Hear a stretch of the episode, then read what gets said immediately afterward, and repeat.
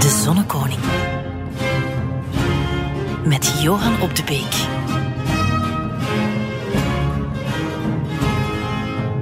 Ja, er zijn zo van die plekken in Parijs waar je liever niet binnenkomt eigenlijk. eh, Tenzij je zo een wat ongezonde belangstelling hebt voor eh, vochtige muren, het geratel van kettingen en eh, ijzeren ringen in de muren waarvan je weet dat ze om de halzen, om de nekken hebben gezeten van allerlei eh, mensen die in aanraking kwamen met justitie, of misschien juist het gebrek daaraan onder Louis XIV. En Waar heb ik het over? Ja, de Bastille kunnen we niet meer gaan bekijken natuurlijk, maar u moet maar eens het eh, kasteel van Vincennes gaan opzoeken en daar die ondoordringbare, muffe kelders waar de indrukken van ellebogen en hoofden en bloedspatten eigenlijk nog, ja, met een beetje fantasie misschien, maar toch nog te voelen, te ruiken, waar te nemen zijn.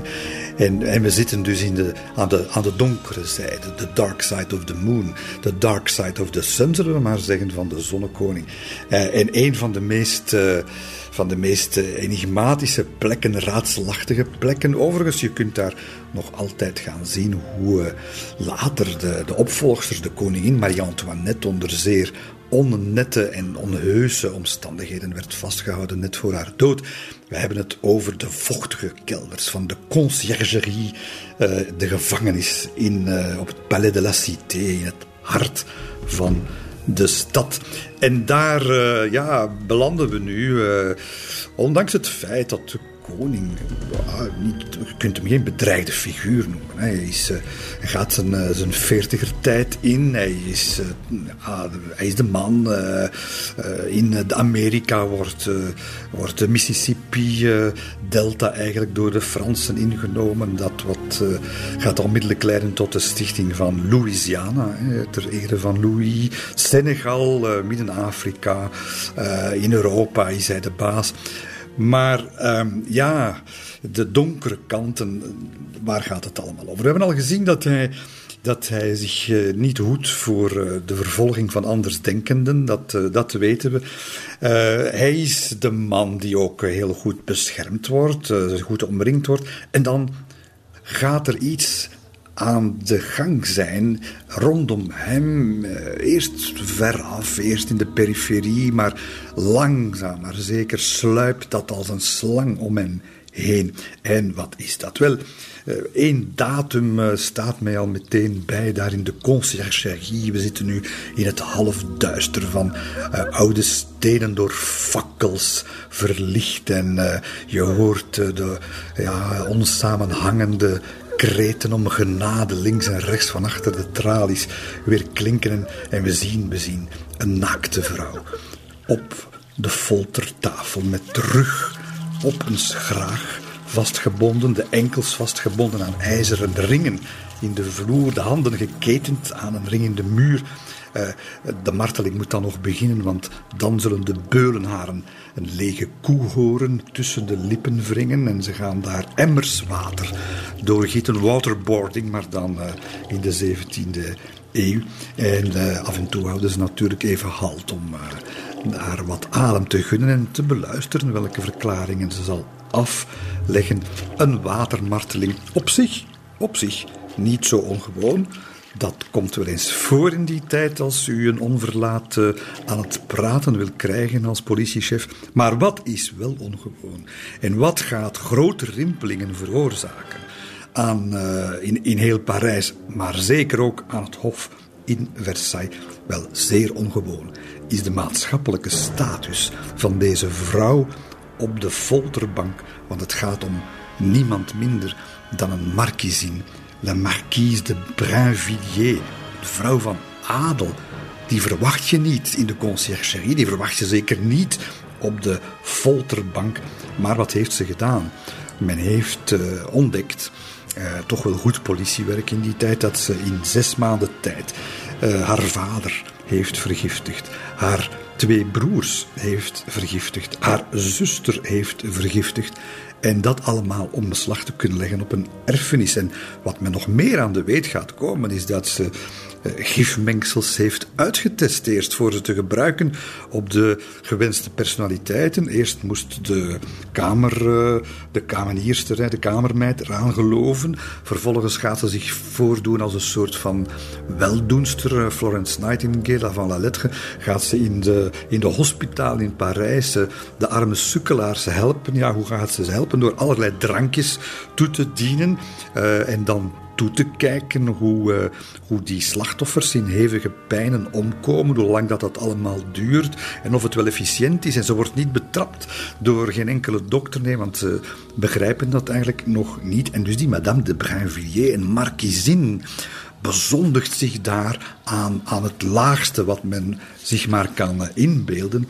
Uh, en dat is iets dat dat komt zeker en vast aan de oren van Louis XIV. Dat is iets wat hem, wat hem schokt. Wat, dat, dat, hoort natuurlijk helemaal niet. Dat associeert hij met het laagste gespuis ter aarde. Uh, maar wat blijkt? Uh, en het zal nog niet de, de, laatste schok zijn, en er gaan er nog veel groter volgen. Er gaan schokken volgen die heel Versailles op hun grondvesten gaan doen daveren.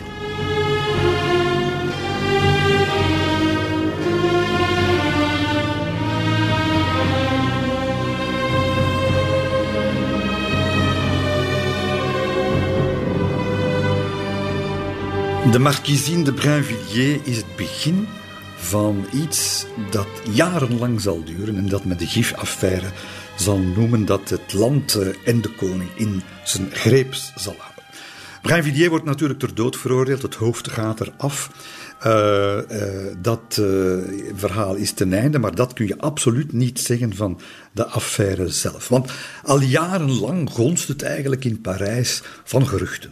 Geruchten over gifmengsters. Gifmengsters die met magiërs, soms met priesters zelfs, zwarte missen opdragen, clandestine abortussen plegen, allerlei donkere rites waar liefde en dood, Eros en Thanatos elkaar in vinden. Maar wat men tot dan toe niet zag aankomen, is dat uh, men nu in de hoogste kringen plotseling met al die giftoestanden gaat belanden. Want het onderzoek begint nu zoals dat gaat met een politieonderzoek dat goed gevoerd wordt, plotseling deint dat uit naar alle kanten. En wat blijkt? Wel, tijdens het onderzoek gaat men vaststellen dat uh, die markiezin haar gifmengsels onder meer heeft betrokken bij een zekere Christophe Glazer. Wel, wie is Christophe Glazer? Dat is een apotheker, een Zwitser, maar, maar, hij is tot zo pas nog koninklijk apotheker geweest. En in die hoedanigheid is die Glazer dus verantwoordelijk geweest voor de bereiding van medicijnen die eventueel voor de koning zelf bestemd waren. Uh, dat, dat, dat er dus een gifmenger in Versailles rond heeft gelopen, dat daar bovendien, en dat is dan de volgende vaststelling, dat daar ook een, via hem ook een koninklijke bekerhouder, iemand die dus rechtstreeks in contact komt met stoffen, met vloeistoffen die de koning tot zich neemt, ook in dat kringetje ronddwaalt.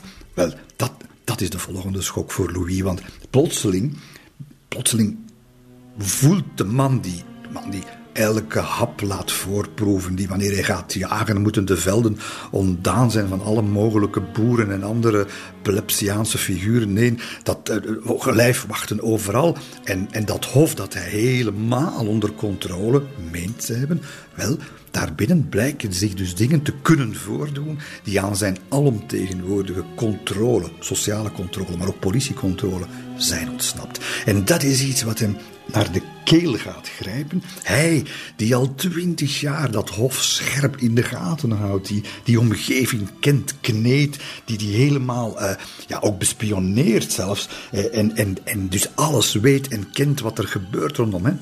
Het is aan zijn aandacht ontsnapt en het schokt hem bijzonder En wat hem natuurlijk helemaal over de rode doet gaan, is wanneer uit de eerste rapporten, en we zijn nu net voor de jaren 80, 1680, uit de eerste rapporten blijkt dat uh, die gifmengsters ook de duivel aanroepen.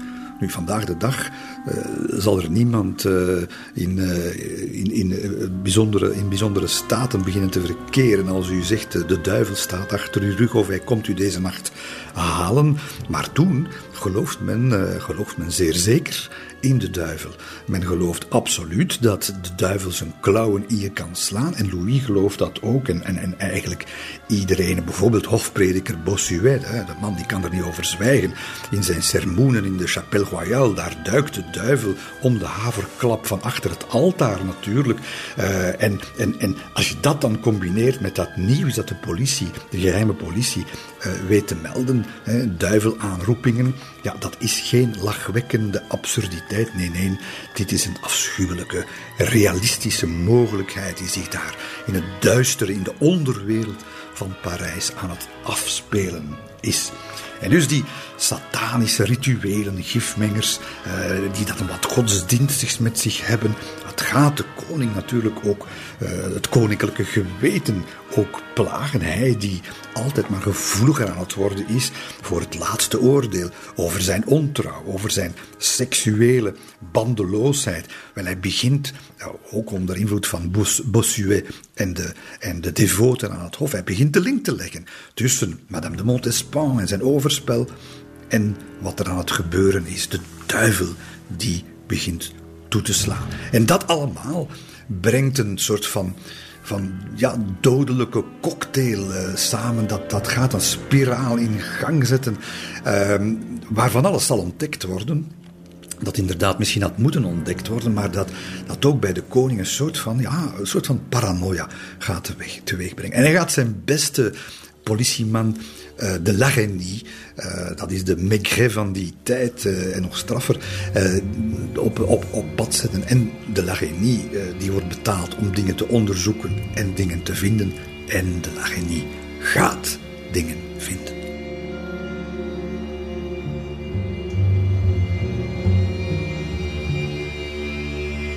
Nu, het eerste merkwaardige feit is dat de Lagenie, politieman, krijgt van Louis persoonlijk uh, niet alleen de taak om politiewerk te verrichten, maar bovendien zal hij een soort van, uh, ja, tegelijkertijd ook openbaar aanklager zijn. Dus de, de, de rollen worden daar gewoon vermengd. Hè. Je krijgt daar uh, geen, geen ernstige rechtsvervolging natuurlijk door, maar het moet vooruit gaan. Er moet paal en perk worden gesteld aan wat zich daar mogelijk uh, in de onderbuik van de samenleving aan het, uh, aan het opspannen is.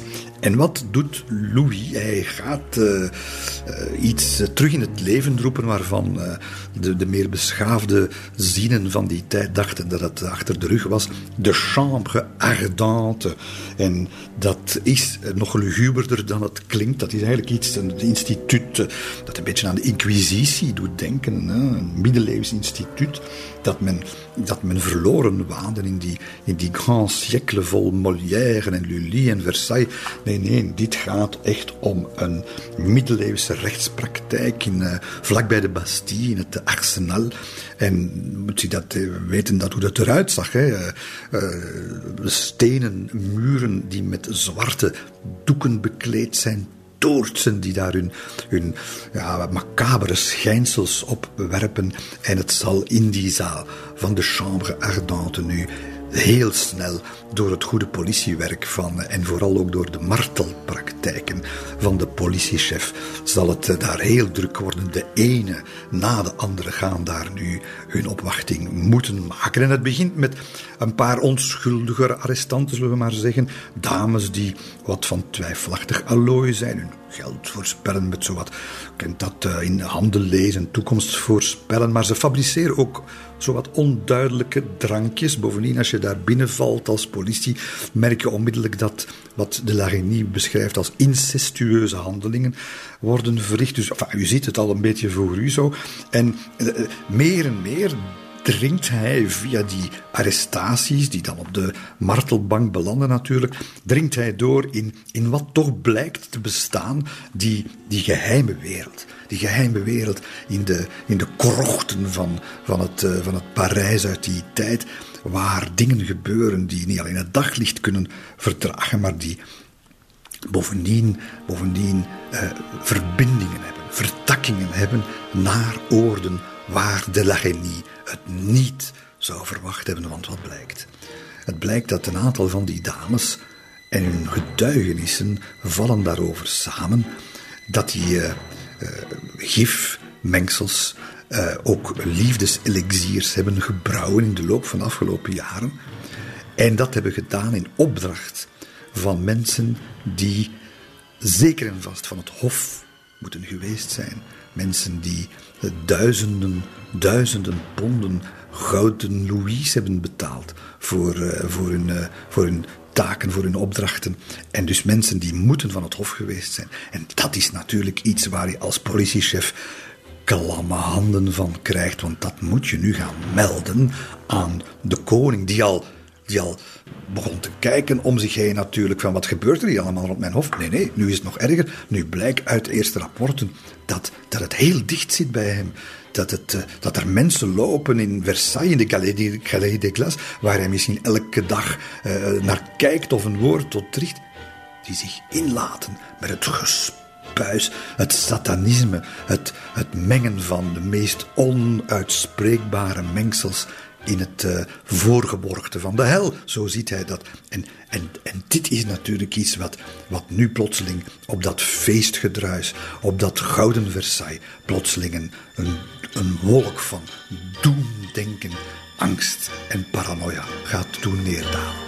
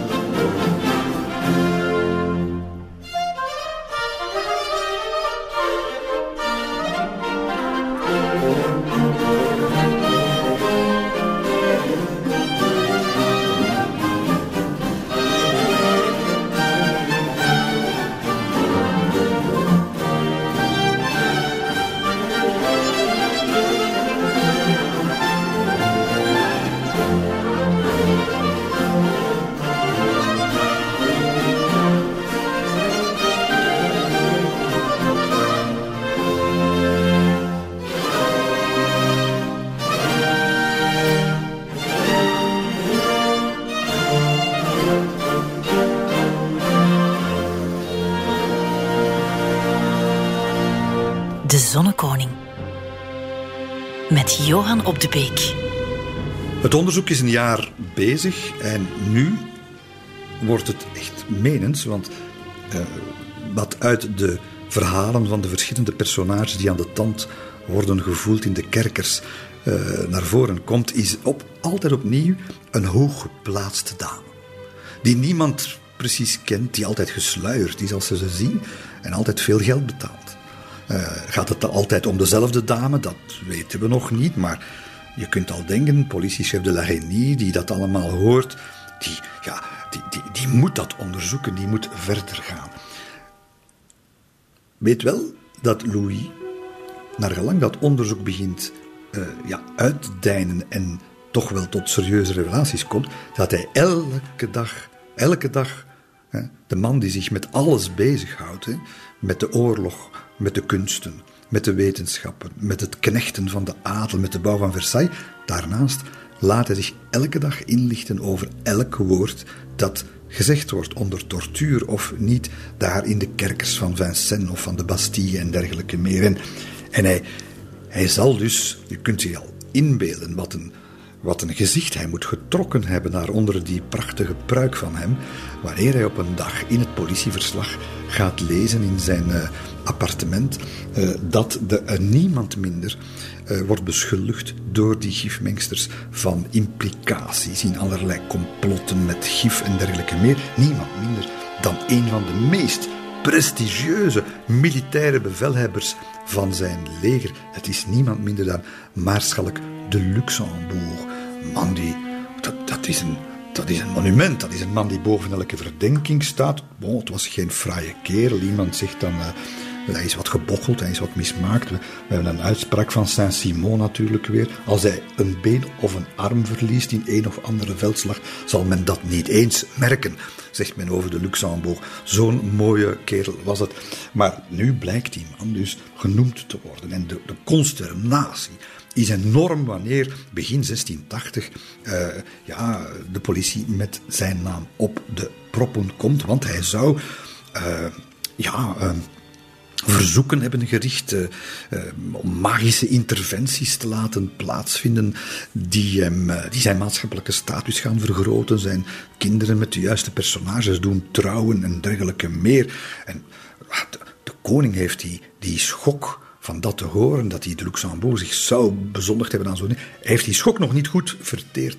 Of daar komt al de volgende schok. Want ze gaan u stoten op waarschijnlijk de spilfiguur in dat netwerk dat klaarblijkelijk heeft bestaan van ja, rare priesters, magiërs, uh, voorspellers en gifmengsters. En dat is een zekere Lavoisin, een, een, dame die je met geen, uh, met geen tang zou willen aanpakken, maar die Lavoisin gaat de bewijzen op tafel leggen.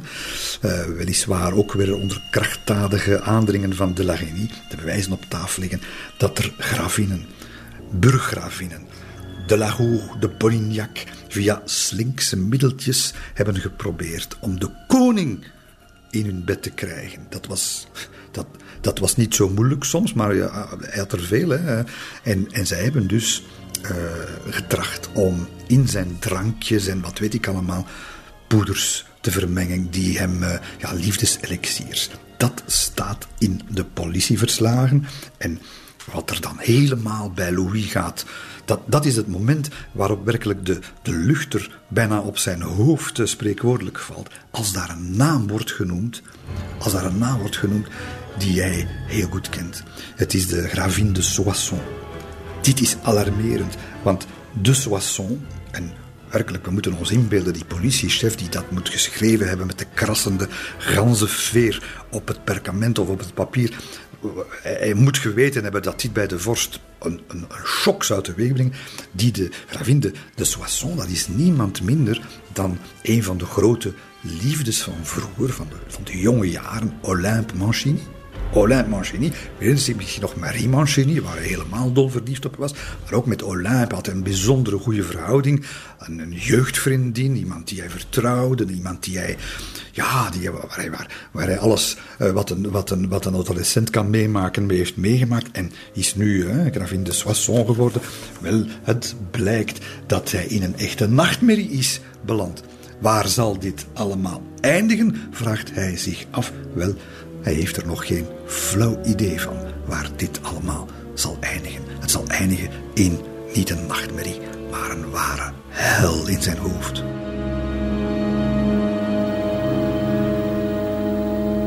Jaar na jaar gaat het door en volgende arrestaties op elkaar op tientallen.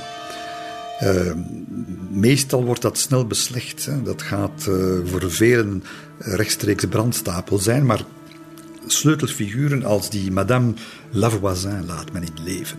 Want er komt regelmatig nog weer iets nieuws boven. Bijvoorbeeld zal zij beginnen te vertellen hoe uh, de duivelsaanroepingen geschieden. Uh, duivelsaanroepingen, nota bene, op vraag van hooggeplaatsten.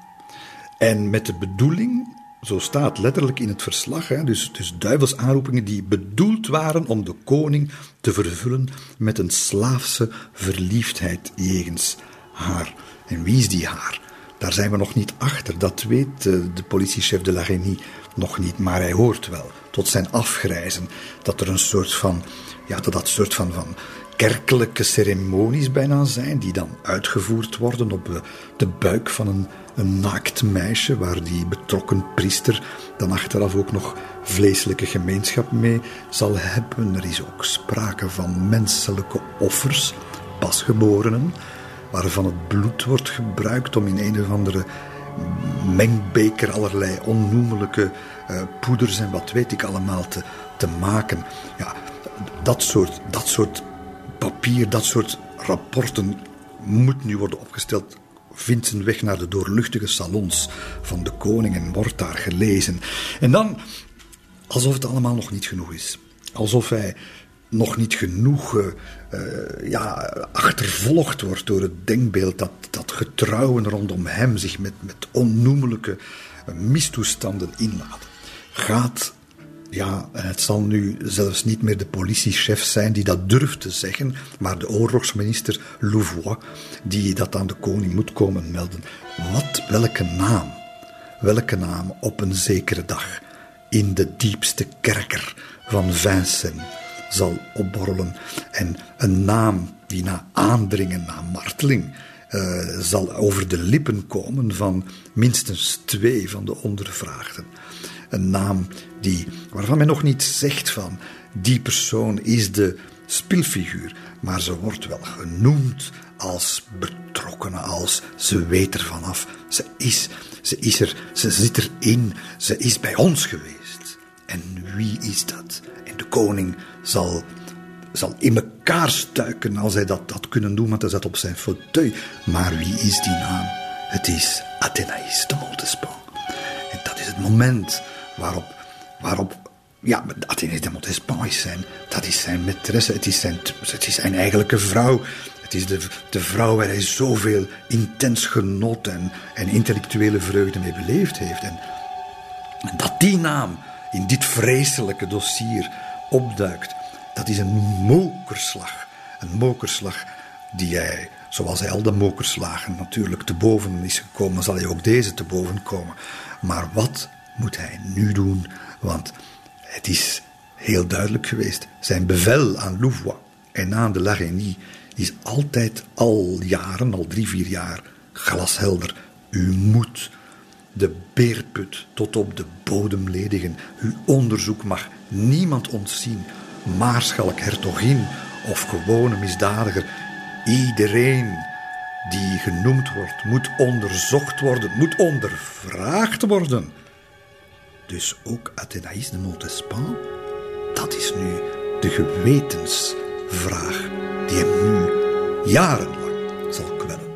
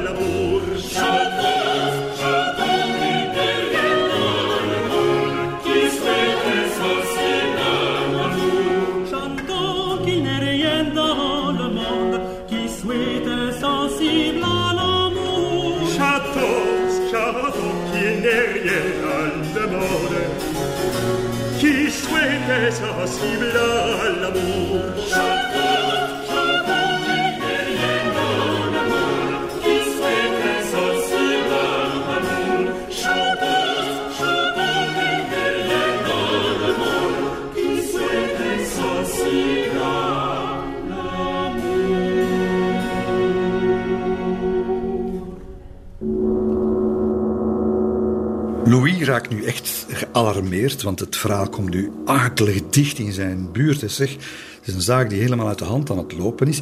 En hij, hij gaat optreden. Um, eerst en vooral gaat hij uh, beslissen dat de notulen van de ondervragingen niet langer in het traditionele grootboek van de Chambre Ardente worden ingeschreven, maar in aparte documenten. Die kun je dan namelijk ook later, eh, als het, eh, als het eh, moet, makkelijker uit de dossiers weghalen. Dat is een voorzorgsmaatregel die, die dan ook trouwens later ook echt wel zijn nut zal bewijzen. tegelijkertijd laat hij wel verstaan aan, aan Louvois en Lani, moet doordoen, moet verder doen. En niemand mag gespaard worden. Maar Louvois en de Lagenie, die. Ja, je moet je eens in de plaats stellen van die, van die mannen. Gaan zij nu de Montespan verontrusten? Of zelfs nog maar een, een van haar hofdames, Madame Deseuillet, die zeer nadrukkelijk ook wordt genoemd, die is een paar keer op en af gereisd blijkbaar vanuit die lugubere oorden naar uh, een van de kastelen waar de koning verbleef met, met poedertjes en zo verder waarschijnlijk voor de Montespan, gaan we die, gaan we die ondervragen, toch niet op de pijnbank. En dus men, men, men, men weet niet wat men moet doen. De koning verwacht van hen eh, doorgaan, maar zij, zij aarzelen natuurlijk. En, en dus, dus richt men zich een klein beetje naar de, de wat ruimere kring. En wie zijn dat? Ja, dat zijn dus mensen met namen als klokken. Burggravin de Polignac, al genoemd. Marcelac de Luxembourg, al genoemd.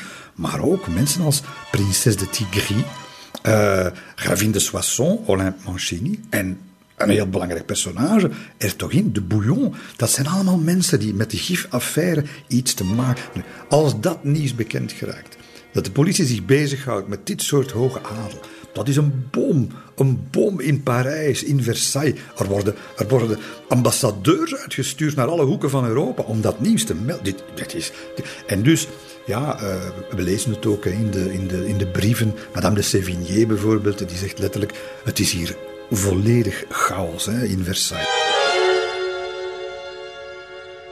Enkele uren voor de politiediensten zich bij de gravin de Soissons gaan melden, zijn vroegere jeugdvriendin, uh, ja, gaat hij zorgen dat uh, de hertog de Bouillon ingelicht is. Dat is de zwager van de Soissons.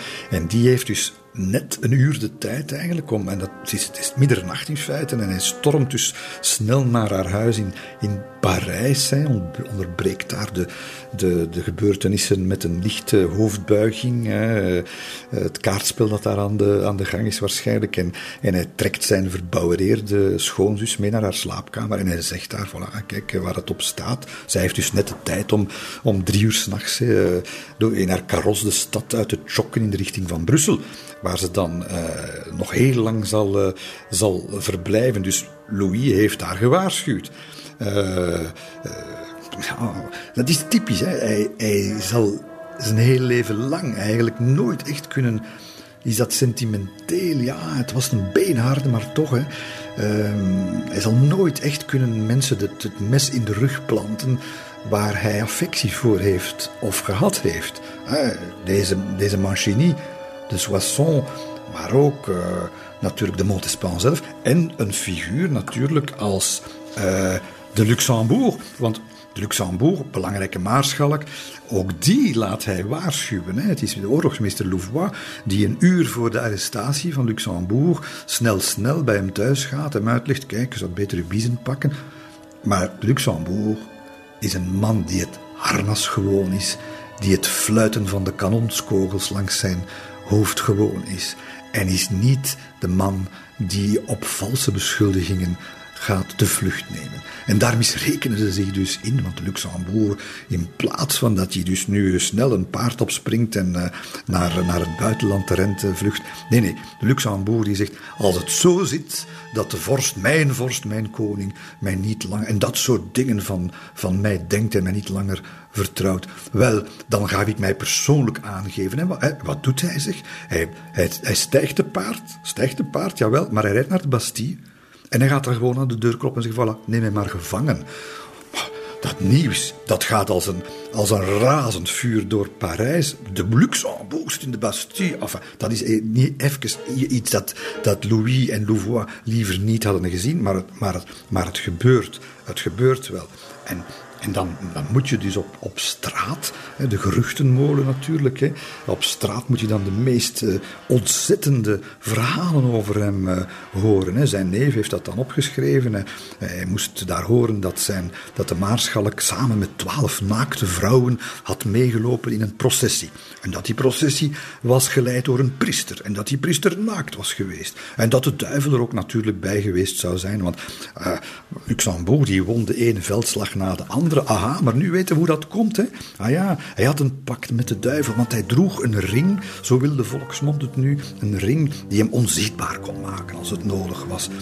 Ja, dus een absurde logica die, die, die, die uh, eigen is natuurlijk aan onwetendheid, aan bijgeloof, aan geloof ook soms. Maar de eer van Luxembourg wordt aan flarden uh, gescheurd en, en, en, ook een heleboel andere mensen die... Uh, misschien een of ander drankje hebben besteld. Het zou wel kunnen, maar in elk geval niet uh, ringen droegen waar ze onzichtbaar door werden natuurlijk. En uh, ja, dat komt allemaal voor de rechtbank. Nu, dat valt een beetje tegen ook, want zeg het, we hebben hier dus niet meer te maken met uh, lieden van, van twijfelachtig, zelfs misdadig crimineel allooi, maar een Luxembourg bijvoorbeeld, wanneer hij voor de chambre ardente staat, halen ze daar een bewijsstuk boven. Hij zou daar een brief getekend hebben waar allerlei belastende dingen in staan. Luxembourg, met, met zijn militaire tred die hem eigen is, treedt naar voren, pakt dat document, leest dat. Zijn handtekening staat eronder, maar wat blijkt, daar zijn gewoon zinnen bijgeschreven. Het is zo'n slechte vervalsing dat iedereen het ziet. En hij zegt, neemt dat document, maakt, maakt brandhout van, van wat de openbare aanklager, de politiechef de Larigny zegt. En, en, en ze zullen moeten besluiten dat, hij, dat, hij, dat zij moeten laten gaan. En zoals Madame de Sévigné dat dan later zegt, witter dan een zwaan. Het zal niet beletten dat Louis hem toch voor een paar jaar gaat uh, op non-actief stellen. Maar het gaat zomaar door voor die Chambre Ardente, want ze zijn nog niet klaar met de Luxembourg. Of daar gaan ze iets meemaken die, die naar geestige, donkere, uh, slechtdenkende rechters van de Chambre Ardente gaan eventjes hun mannetje moeten staan. Want wie dacht daarop? Een taaie brok hoor, het is Ertogin de Bouillon. Wat doet hij? Wel, die gaat niet met, uh, als een geslagen hondje naar de, naar de Chambre Ardente in de buurt van de Bastille daar. Nee, nee. Zij zal daar haar opwachting maken in grote stijl. Daar staan dus honderden mensen naar te kijken, want wat komt daar te gebeuren? Wel, zij zal zich laten vergezellen door haar man, door de hertog de Vendôme, dat is dus misschien de meest prestigieuze edelman van Europa. Uh, rijkelijk uh, aangereden komen ze met uh, een, een, geweldige koets, zes prachtige bepluimde paarden, daarachter nog twintig andere karossen met allemaal leden van de hoge adel. En de mensen in de omgeving zeggen ze, we zagen haar, we zagen daar binnen stappen, zoals een koningin dat doet. En ze gaat ook zitten voor die rechtbank als een koningin. Ze trekt heel lang, tergend langzaam haar handschoentjes uit.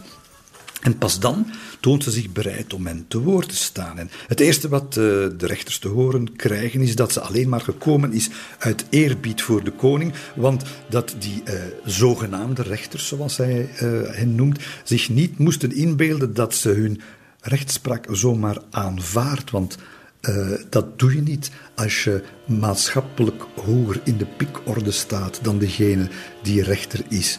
Dat is al het eerste klapje in het gezicht dat die mannen daar krijgen. Het is een mededeling, zal ik maar zeggen, die binnenkomt als een kanonskogel. En dan uh, verwaardigt zij zich natuurlijk om even op een aantal vragen te, antwoorden. Op, uh, zoals dat in een uh, ooggetuigenverslag staat, op neerbuigende en lacherige wijze. Ze ontkent alles. De vraag wordt gesteld: was het niet zo dat u uw man had moeten vermoorden? Zij barst daar in lachen uit en ze zegt: Ik hem uit de weg ruimen? Vraagt hem zelf. Hij is met mij meegekomen tot aan, tot aan de deur. Roep hem binnen of ik hem heb willen vermoorden. Ja, de rechters voelen zich nu een beetje overvallen door een uh, wat uh, ongemakkelijke stilte. Maar dan krijgen ze uh, een, een, een, nog een opdoffer, hè, wanneer ze dus zegt, een paar vragen verder, van ik zou nooit geloofd hebben dat zulke intelligente mensen tot zo'n stompzinnige vragen in staat zijn. Sympathie moet je toch wel een klein beetje hebben, zeg, voor die hertogin. Vooral als zij dan die, ja, de, de spil van het hele gebeuren, politiechef de Larenie, werkelijk een oorvijg geeft waar zijn oren nog weken moeten van rood aangelopen hebben. Als die de Larenie vraagt, heel serieus, hè, kijkt uh, haar aan, heeft u ooit de duivel ontmoet? En en hertogin de Bouillon, ze kijkt hem eens even aan. Ze strijkt een plooi uit haar rok glad. En ze zegt: Zeer zeker heb ik hem aanschouwd. Hij zag er precies uit zoals u.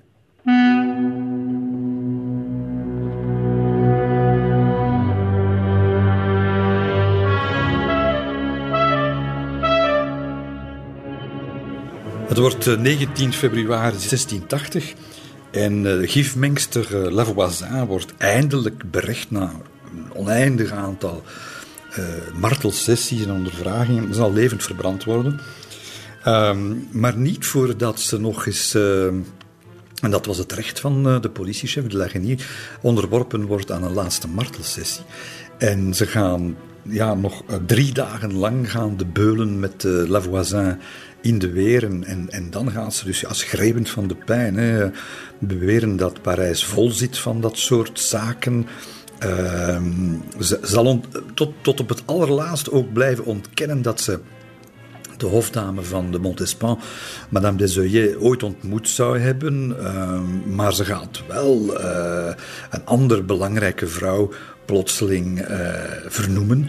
En dat is de hertogin de Vivonne. En wie is dat? Wel, dat is de schoonzus van de Montespan. En dus je voelt, of tenminste de Larenie denkt dat en voelt dat, dat de, de, ja, de lus rond de nek van de Montespan zich altijd maar begint aan te spannen. Want er beginnen nu toch wel uh, corroborerende getuigenissen zich op te stapelen. Dat dat allemaal of vaak gebeurd is onder uh, de dreiging of de uitvoering van martelpraktijken, wel, dat is iets wat hem eh, er niet toe aanzet om die getuigenissen ook maar op één seconde te betwijfelen. Uh, maar het staat wel allemaal op papier. En dus, ja, men, men, men, men gaat verder. En men vindt men vindt priesters, men vindt mensen die magiërs die bereid zijn om aan de ijzeren tangen en aan de brodequins en aan de, en aan de, de koehorens te ontsnappen, om alles te vertellen wat we, wat we willen horen. En zo komt men uiteindelijk bij een vrouw die al een paar jaar in de donjon van Vincennes zit opgesloten, zonder dat daar een duidelijke reden toe is, behalve dat het eh, de dochter was van die veroordeelde Lavoisin. En dat is Marie Monvoisin, 21 jaar. En Marie Monvoisin begint dingen te vertellen die de la Genie ja, toch een beetje van zijn melk halen, want ze, ze, ze vertelt hè, dat er thuis soms vreemde dingen gebeurden. Ze wist niet precies wat, dat herinnert ze zich niet. Na wat aandringen verandert dat en ze komt met steeds dristere verklaringen. Hè, eh, die hij heel grondig, moet ik zeggen, gaat bestuderen. Hij begint vergelijkingen te maken van de verklaringen die die Marie aflegt uh, ten aanzien van eerdere getuigenverklaringen die uh, in de loop van de afgelopen vier, vijf jaar zijn gebeurd. En wat blijkt? Wel, uh, plotseling wordt duidelijk dat uh, er tot drie keer toe geprobeerd is om rechtstreeks een petitie af te geven. Weet wel, ze konden mensen van adel en dergelijke meer konden aan de koningen iets vragen. Konden dat mondeling doen, maar ze konden ook een briefje afgeven aan de koningen, bijvoorbeeld in de Galerie des Glaces. Wel, tot drie keer toe heeft iemand geprobeerd een petitie hem rechtstreeks ter hand te stellen. Een petitie die overduidelijk vergiftigd was. Dus een, een soort van poeder, uh, met, met een papier dat met poeder vermengd was, dat is niet helemaal duidelijk. Maar men heeft dus geprobeerd, met andere woorden, hem, de zonnekoning, te vergiftigen. Ja, denk nu, nu is het niet meer een kwestie van hertogen en maarschalken. Nee, nee, nu gaat het werkelijk om de koning zelf, die in het vizier is gekomen. En natuurlijk wil La Renie, en we kunnen ons dat inbeelden, in zijn kasteel, Versailles, de koning zelf weten wie is dat geweest. En wie is er met andere woorden, misschien nog altijd, loopt daar nog altijd rond die een, enorme bedreiging is. Ja, En het, komt, het gaat tot, tot onthutsende uh, openbaringen uh, komen. Hè. Er is, uh, er is die, die Monvoisin die gaat, die gaat zeggen en die gaat praten over het poeder. Hè. Dus een poeder dat als enige bedoeling had, zegt zij heel duidelijk, om de koning om te brengen. Als de Lagenie dat hoort, dan hij durft nog nauwelijks adem te halen. Hè. is geen spier die hij nog durft bevroeren. Hè. Geen onverhoeds gebaar uh, mag haar op uh, andere gedachten brengen. Ze moet nu vooral blijven praten tot elke prijs, wat ze ook gaat doen. En ze zegt dat haar moeder in opdracht heeft gehandeld. In opdracht van een vrouw en een zeer voorname vrouw. Een vrouw wier identiteit bekend is die zij dus kent, die zij dus kan vernoemen. Die 21-jarige Marie Monvoisin. Ik kan me zowel die kop van die Larigny inbeelden met zijn gepluimde hoed en de hand op het, uh, op het zwaard. Uh, die, die moet zich inhouden om, om, om niet haar toe te schreeuwen van zeg dan wie dat is. Maar hij is een goede politieman. Hij houdt zich in, hij weet dat zwijgen op dat moment de beste ondervragingsmethode is en zij praat verder en zij zal het geheim prijsgeven. Zij gaat de naam noemen van de opdrachtgeefster die de koning had willen vermoorden. En die naam zal de niet doen verstijven van de ontzetting. Het is opnieuw die naam die de koning niet zal willen horen. Het is opnieuw Athénaïs de Montespan.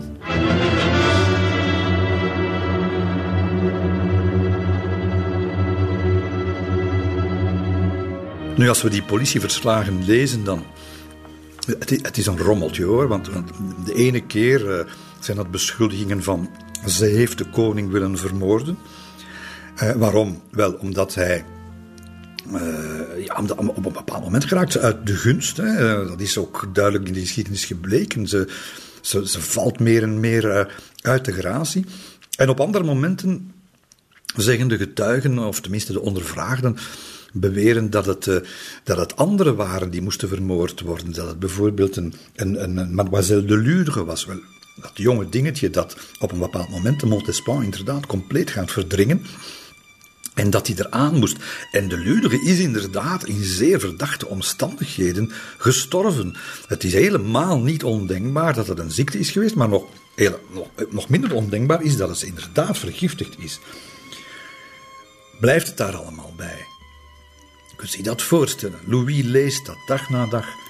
En hij, het, stopt niet meer, want dan blijkt, dan blijkt dat dus thuis bij Montvoisin, die dochter toen ze klein was, heeft dat allemaal gezien, zegt ze.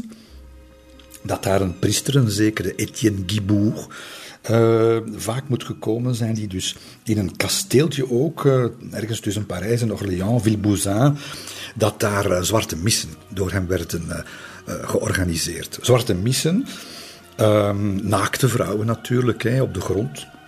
Liggen daar in kruisvorm. Geweldig. Elk een kaars in de hand.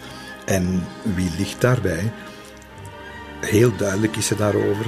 Ik heb daar Athénaïs de Montespan bij gezien.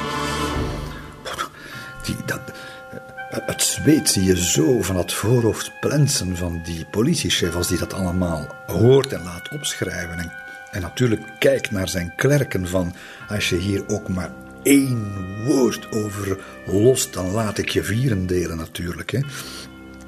Uh, Gibour, die priester daar, uh, die scheefgelopen priester, die heeft een kruis op de naakte buik gelegd van de Montespan. Hij gebruikt het als altaar, uh, waarmee maar dat schijnt niet door te dringen tot de politie ondervragen, waarmee Marie Monvoisin eigenlijk zichzelf tegenspreekt. Want een paar weken geleden heeft ze ook aan diezelfde de Lagenie gezegd dat ze Madame de Montespan nog nooit heeft gezien. Nu heeft ze ze plotseling gezien in een zwarte mis. Maar het is het laatste wat telt. En hij schrijft het op en het gaat naar de koning. Koning die, we moeten ons dat voorstellen, ondertussen uh, van al die hoogst opzienbarende ontwikkeling op de hoogte wordt gehouden, waar hij ook is. In Versailles, ergens te velden in een ander kasteel. Hij is in Vlaanderen, speciale couriers van de Larigny met verzegelde omslag, met bewaking, rijden over elke dag over en weer naar hem met het verslag van de ondervraging. Dus hij wist alles, hij wist elk woord wat daar gebeurd is. En hij zit ondertussen in het appartement van de Montespan. Ze zitten samen in de koets, daar ergens in Vlaanderen. Ze zijn voortdurend in mekaars buurt. En Madame de Montespan weet dus niet, weet dus niks van die ondervragingen.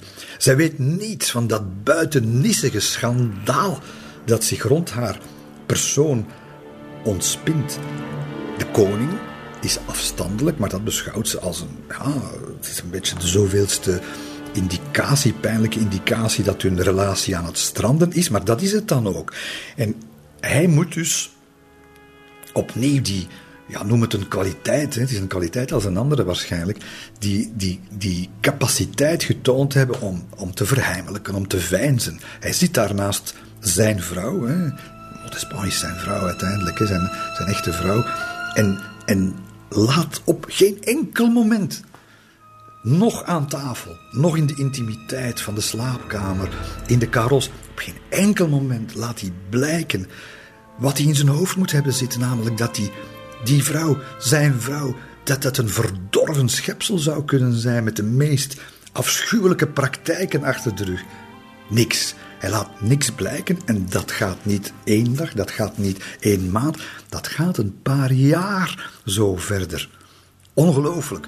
Montespan, aan de ene kant, die, die, nog, die nog geld van hem krijgt, die nog loterijen mag, organiseren, die nog grote sier maakt. En hij, die daarnaast zit, daarnaast staat, ernaast slaapt waarschijnlijk, met wat in zijn gedachten. Mensen toch, dat moeten. Dat brein van Louis, dat, dat, is, dat wens je toch niemand toe.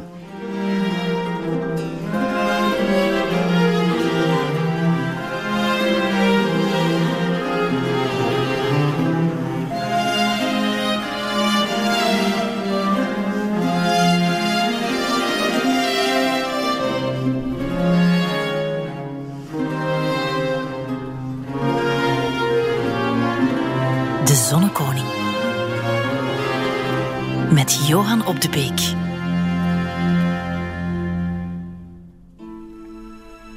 Het wordt uiteindelijk januari 1681 en nu is toch eigenlijk het moment aangebroken voor de Lagenie om de laatste hand te leggen aan een, uh, ja, een eindverslag ten behoeve van Louvois en dus ook van de koning. De zaken, de zaken eens op een, uh, op een rijtje zetten.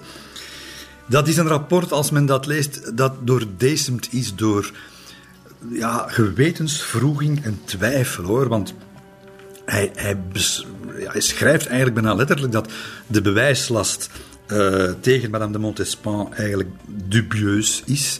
Hij beseft ook dat de beschuldigingen die daar worden geuit, dat die haar ten gronde kunnen richten. Maar de echte uh, gewetensvroeging is eigenlijk anders nog. Die betreft het feit dat er eigenlijk ook heel veel indicaties zijn om haar schuldig te bevinden. En dan heeft hij er heel veel moeite mee, eigenlijk, dat lees je daarin, je voelt dat daarin, dat een, een groot pak van het bewijsmateriaal, de belastende verklaringen, dat die verdonkermaand zijn. En wel door, door de koning. Want de koning, wat eerder verteld, die laat dus dat apart notuleren en heeft dus een heleboel van de belastende verklaringen die afgelegd zijn en waarin de naam van Athenaïs wordt vernoemd, die heeft hij dus eruit laten halen. En het gevolg is dat Athenaïs voor een stuk van de haak is, maar dus ook een aantal van die, van die medebeklaagden omdat, die, omdat dat verhoor dus niet meer bestaat, of het verslag althans niet meer bestaat. En dat kwelt de politieman geweldig. En, en hij, hij schrijft dus letterlijk: monsters en smeerlappen gaan hun gerechte straf kunnen ontlopen. Bij die monsters en smeerlappen, zoals hij dat zegt, rekent hij, denk ik ook, uh, de Montespan en uh, de hertogin de Vivonne. Want hij schrijft op een bepaald moment: Hun stilte verrast me. Ik vind het zelfs verdacht. Ja, blijkbaar komt het dus niet in het nogthans schrandere hoofd van de Lagenie op dat dat nogal normaal is dat ze stil zijn en dat ze geen woord zeggen. Want ze weten niet dat ze onder, zeker de Montespan, dat ze onder verdenking gesteld zijn. Ze, ze weten niet eens dat er een onderzoek loopt. Dus hoe kun je dan uh, je beginnen te verdedigen? En dat soort ja, samenspel tussen die dubbele rol aanklager en tegelijkertijd onderzoeker, onderzoeksrechter en politiecommissaris. En eigenlijk een beetje rechter ook nog. Ja, dat, dat leidt ertoe dat, dat hij dat hij een soort van cocktail maakt waarin, waarin zijn gelijk bewezen wordt. En, en dan is hij gefrustreerd dat de koning ingegrepen heeft. Nu, je kunt die koning ook wel begrijpen, want er is natuurlijk het sentimentele. Ja, zeker en vast. Hè, dat, dat een, vrouw waar je van houdt, of toch heel erg van gehouden hebt, uh, en dan geloven dat dat, dat, dat een, een monster is geweest en een, en een bedreiging zelfs, dat is een moeilijke zaak. Maar er zijn andere dingen natuurlijk. Stel je eens voor, stel je eens voor dat dat tot een rechtszaak komt. En dat die verklaringen à charge openbaar gemaakt worden.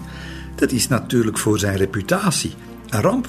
Onherstelbare schade is dat als blijkt dat zijn vrouw uiteindelijk, enfin zijn maîtresse maar, hè, dat die geassocieerd wordt met duivelsverering, met verering, met gifmengerij. Als dat buiten de muren van de kerkers van Vincent bekend wordt, dat is voor het koningshuis, dat is een ramp. En hoe belachelijk, vergeet niet, in Versailles, le ridicule is een wapen, maar nu gaat dat wapen zich tegen hem keren natuurlijk. Hoe belachelijk zou hij niet zijn als er verhalen beginnen te circuleren dat de zonnekoning zich heeft laten bedonderen en blazeren door zijn maîtresse, die van hem een speeltuigje heeft gemaakt door het toedienen van allerlei geheime liefdes, elixiers en liefdespoedertjes te laten slikken. Dus je kunt wel denken natuurlijk dat Louis niet alleen om sentimentele redenen, maar zeker ook om politieke redenen, uit zelfbehoud, ook zegt van uh, we gaan hier een aantal zaken gewoon uh, even uh, in, de lade, in de lade leggen. En heeft dat gedaan, want die papieren over de Montespan die zijn in zijn persoonlijke, uh, zijn persoonlijk bureau verdwenen en die zullen daar nog tientallen jaren in blijven liggen. De bewijzen, of de, de bewijzen à décharge ou à charge, we weten het niet, maar de bewijzen liggen of lagen in zijn bureau en wat er met die bewijzen zal gebeuren op het einde van zijn leven, dat is een verhaal dat ik uh, opspaar voor later, waar we later nog zullen over hebben. In elk geval, het is, het is zo delicaat, het is zo moeilijk, het is zo gewetensbezwarend werkelijk allemaal, dat de koning uiteindelijk besluit uh, dat, dat hij de zaak uit handen moet nemen van, uh, van aan wie hij ze gegeven heeft. Hij gaat de Chambre Ardente ontbinden, stoppen, en hij zal ook het onderzoek uit de handen nemen van, van de oorlogsminister en van politiechef de Lagenie. En wie gaat hij uh, erbij halen? Wel, hij, hij, gaat het, hij gaat het uiteindelijk bespreken met zijn slimste ministers. En wie verschijnt daar op het tapijt natuurlijk in de Chambre du Roi? Het is natuurlijk uh, Colbert, de, de eeuwige slimme vos, de, de financiënminister, maar ook de propagandaminister, de man die met de ideeën jongleert en, en die, eh, die altijd wel een, een oplossing vindt. En Colbert heeft nog een rekening openstaan. Want wanneer we de verslagen bekijken van die verhoren, wie wordt daar altijd genoemd? Wel, dat zijn vaak hooggeplaatsten die, uh, die banden hebben met de clan van Colbert. En het zijn nooit uh, verdachten die uh, een, een, een relatie hebben met de clan van Louvois, de grote opponent, concurrent van Colbert, de oorlogsmeester. En dat steekt Colbert natuurlijk. En hij zal die rekening natuurlijk verheffenen nu de koning hem die kans geeft. En zijn scherpe verstand zal de situatie analyseren. Hij gaat niet alleen de de wijsheid van het hele onderzoek, maar ook de legaliteit ervan ter discussie stellen. En hij gaat de rechtsregels die de Lagenie heeft overtreden, wel ze zijn niet te tellen, zegt uh, Colbert. Hij gaat dat allemaal opzommen. Hij ontdekt natuurlijk ook alle ongerijmdheden in dat onderzoek, tegenstrijdige verklaringen door één en dezelfde getuigen. En hij, hij gaat natuurlijk ook aantonen dat kroongetuigen die, en je kunt dat ook zien als je Vincent bezoekt, die kerkers en de manier van, van, van gevangen houden, die kroongetuigen die konden eigenlijk nogal makkelijk met elkaar praten. Dus die weten van elkaar wat ze vertellen, konden dat weten en kunnen zich hun verklaringen aan elkaars verklaringen aanpassen. Waardoor je natuurlijk een totaal vertekende, geconstrueerde realiteit gaat krijgen. En, en, en, en natuurlijk, een van de argumenten van Colbert is.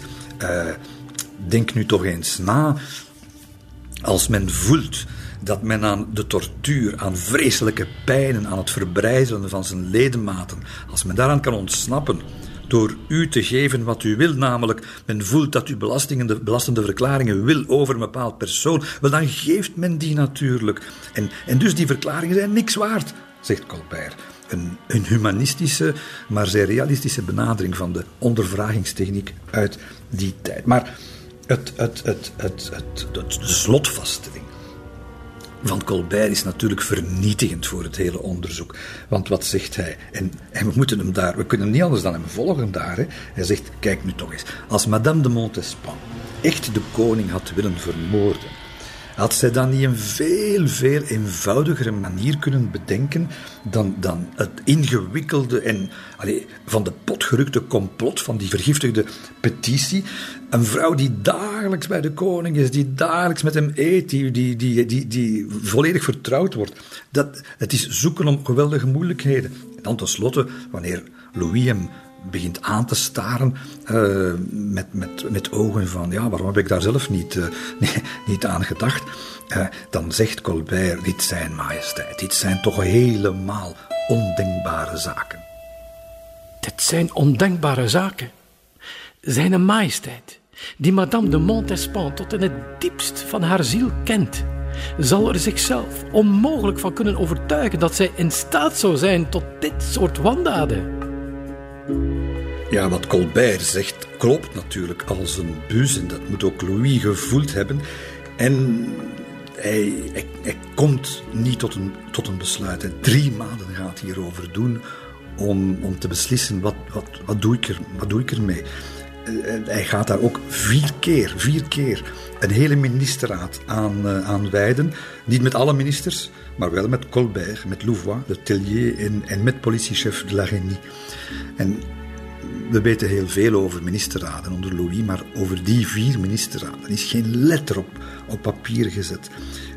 Daar is wel hard gedebatteerd, staat vast, want we weten hoe lang het heeft geduurd. Namelijk elke keer vier, vijf uur hebben ze, hebben ze die kwestie onderzocht, dat, die gewetenszaak uiteindelijk onderzocht.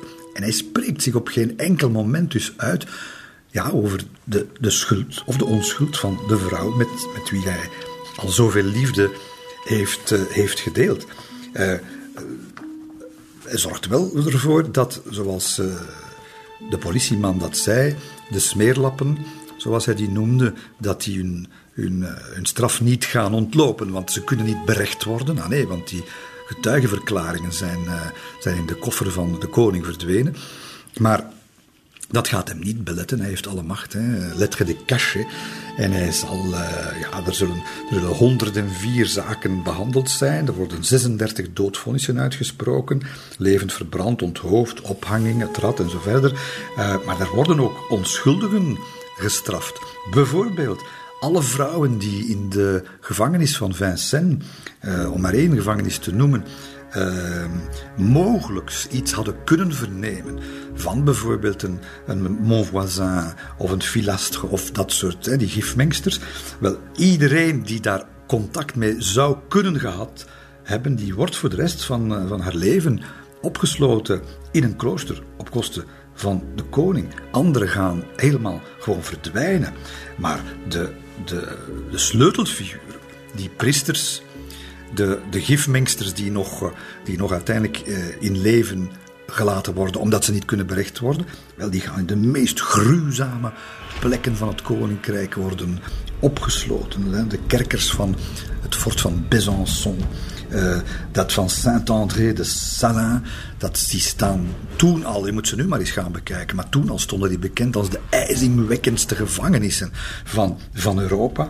En, en daar schrijft de koning dan letterlijk over. Hij zegt dat aan Louvois, geeft opdracht aan Louvois. De koning wenst dat zij onafgebroken met de enkels vastgeketend worden aan de celmuren en dat de ketting net lang genoeg mag zijn om hen te laten liggen. Maar elke andere beweging moet verhinderen. De, koning zelf, die dat zo gewild heeft, nog wat, wat, wat, wat hij er een schepje bovenop doet, elk contact elk contact, mondeling contact met anderen in die gevangenissen is verboden. En Louvois zal aan de gevangenisdirecteurs een brief schrijven, waarin hij dat ook zo vertelt van, kijk, die, die, die mensen, als die bewakers bijvoorbeeld, eh, die, die eh, speciale gevangenen bewaken, als die nog maar het geringste signaal opvangen of, of, iets horen, dan moeten ze hen, dat zegt hij letterlijk, dan moeten ze hen zo vreed behandelen dat niet één van hen nog maar durft adem te halen. Staat letterlijk op papier. Ja, dat betekent eenzame opsluiting, dat betekent met niemand contact, dat betekent een, ja, een, een wegrotten daar. En het hoeft geen verbazing te wekken natuurlijk dat de ene na de andere uh, heel snel uh, zal, uh, zal sterven. Er zijn er een paar die, die nog een tiental jaren het trekken, maar, maar de rest rot gewoon weg. Er staat allemaal niks van op papier, geen berechting bedoel ik, maar het is wel, het is wel gebeurd. Die, die gifaffaire is dus eigenlijk, laten we zeggen, heeft uh, heeft een, een, vijf, zes jaar gewoed, heeft diepe sporen nagelaten in het vertrouwen tussen adel en koning. Hij heeft natuurlijk diepe sporen nagelaten in het koppel Athenaïs, eh, Louis en de hamvraag. De hamvraag natuurlijk, uh, de sentimentele hamvraag, die blijft natuurlijk mij als schrijver ook achtervolgen. Wat is Louis' uiteindelijke conclusie geweest over haar? Niks staat er op papier. Dus we moeten, we moeten gevolgtrekkingen maken, we moeten hypotheses formuleren. Wat weten we? We weten dat Louis geen watje is. Hè? Wanneer hij uh, mensen en voor de weg, en als mensen hem in de weg lopen, dan heeft hij geen scrupules. Hij kan iemand ruïneren. Zijn eigen broer heeft hij ge, allez, politiek gemarginaliseerd enfin, en, en, en vernederd. Uh, Intimi, uh, Gaaf de Lausanne, die, is, die, is, die heeft hij laten opsluiten voor een niemendalletje. En ongenadig hard is hij, kan, kan hij zijn als het moet, maar ongenadig hard is hij nooit geweest ten aanzien van Athenaïs. Nooit is zij gestraft geweest. Zij heeft ook nooit beseft dat er misschien een straf boven haar hoofd hing.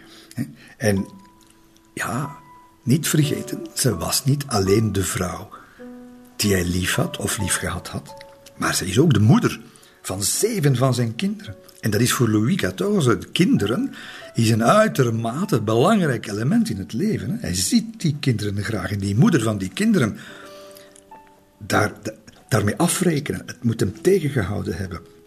Maar zelfs, zelfs dan nog, hè, als hij om al die redenen haar nog niet zou willen vervolgen, dan is het toch voor zo'n Louis XIV een makkie om met één woord zo'n de Montespan van het hof te verwijderen en haar, en haar bijvoorbeeld het klooster te doen intreden. Heeft dat nog gedaan. Dat, is, dat zou geen opzienbaren, want men zou gewoon zeggen van hij is, hij is haar moe, voilà, hij dumpt haar.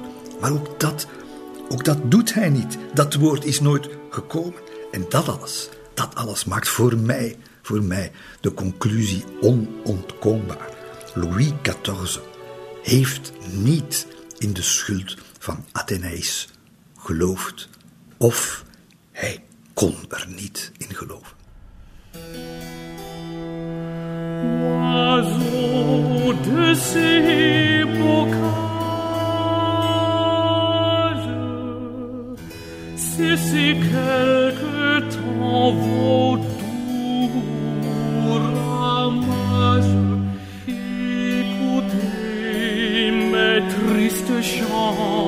Plaignez les mots que je ressens.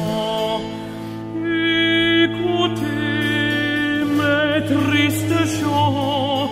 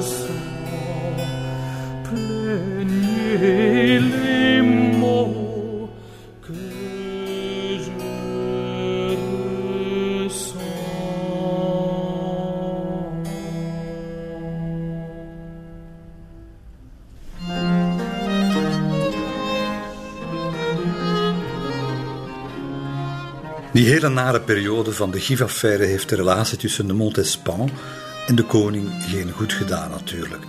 Uh, was het alleen daardoor? Nee, zeker niet. Hè. Zij, uh, zij wordt ouder, ze heeft al tal van kinderen gebaard, zeven. En zij uh, wordt er niet mooier op natuurlijk, zo gaat dat in de natuur. En daar is de koning vatbaar voor. Hè. Hij is stilletjes aan uitgekeken waarschijnlijk. Dat, dat fysieke, dat erotische is ook afgezwakt. Maar dat alles gaat natuurlijk niet de enige verklaring kunnen vormen voor haar neergang. Ehm, de echte neergang die begint, zoals dat wel vaker gebeurt in het leven, door een, ander, door een andere vrouw. En dat is natuurlijk de vrouw die vanuit de coulissen de slagen heeft geteld, heeft gadegeslaan hoe de ene kwam en de andere ging en hoe de Montespan allemaal overleefde, maar ondertussen wel stilletjes aan wordt uh, ja, aan de kant geschoven. En dat is uh, de fameuze Françoise Scarron. Hè. We weten dat zij ingehaald is als oppasser van de, van de kinderen, die trouwens door, door de koning zullen in de adelstand worden verheven. Maar en dat weten we, heb ik ook al verteld. Dat is dat uh, in dat hart van de kinderoppas toch uh, wat romantische gevoelens ontstaan. Waar ze zich overigens heel zondig over voelde. Ze schrijft dan aan haar biechtvader dat ze, dat ze niet geen blijf weet hè, met haar gevoelens voor die koning. Het is zondig natuurlijk. Zij, zij is heel gelovig.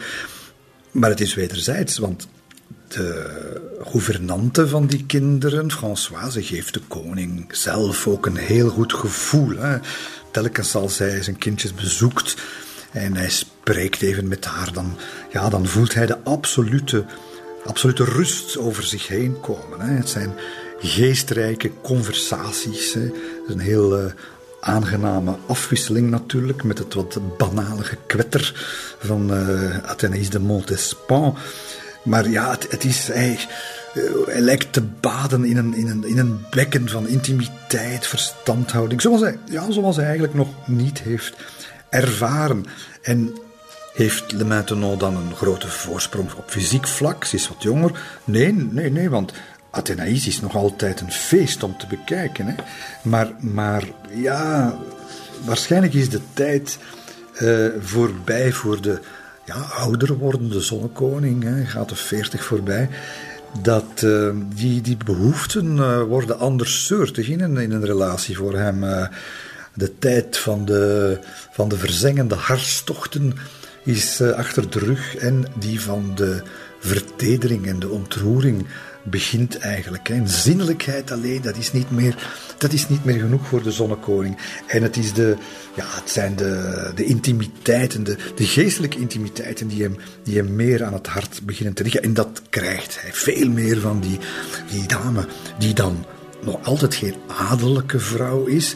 Maar dat zal ze wel worden. En eigenaardig genoeg, dan nog op voorspraak van Athénée de Montespan, die nog altijd niks door heeft. Die, blijkbaar de, de fijngevoeligheid misten om te zien wat er zich aan het afspelen was, maar wel haar man, de koning, of haar man, haar minnaar, de koning uh, zegt van die, die Françoise is, is zo goed voor de kindjes, ze voedt ze zo ongelooflijk goed op, we moeten haar iets geven. En, en voilà, ze gaat daar een geldsom van maar liefst 100.000 pond krijgen. En de ferme du tabac, dat is dus de belastinginning op uh, tabaksproducten uit de, de Franse kolonies.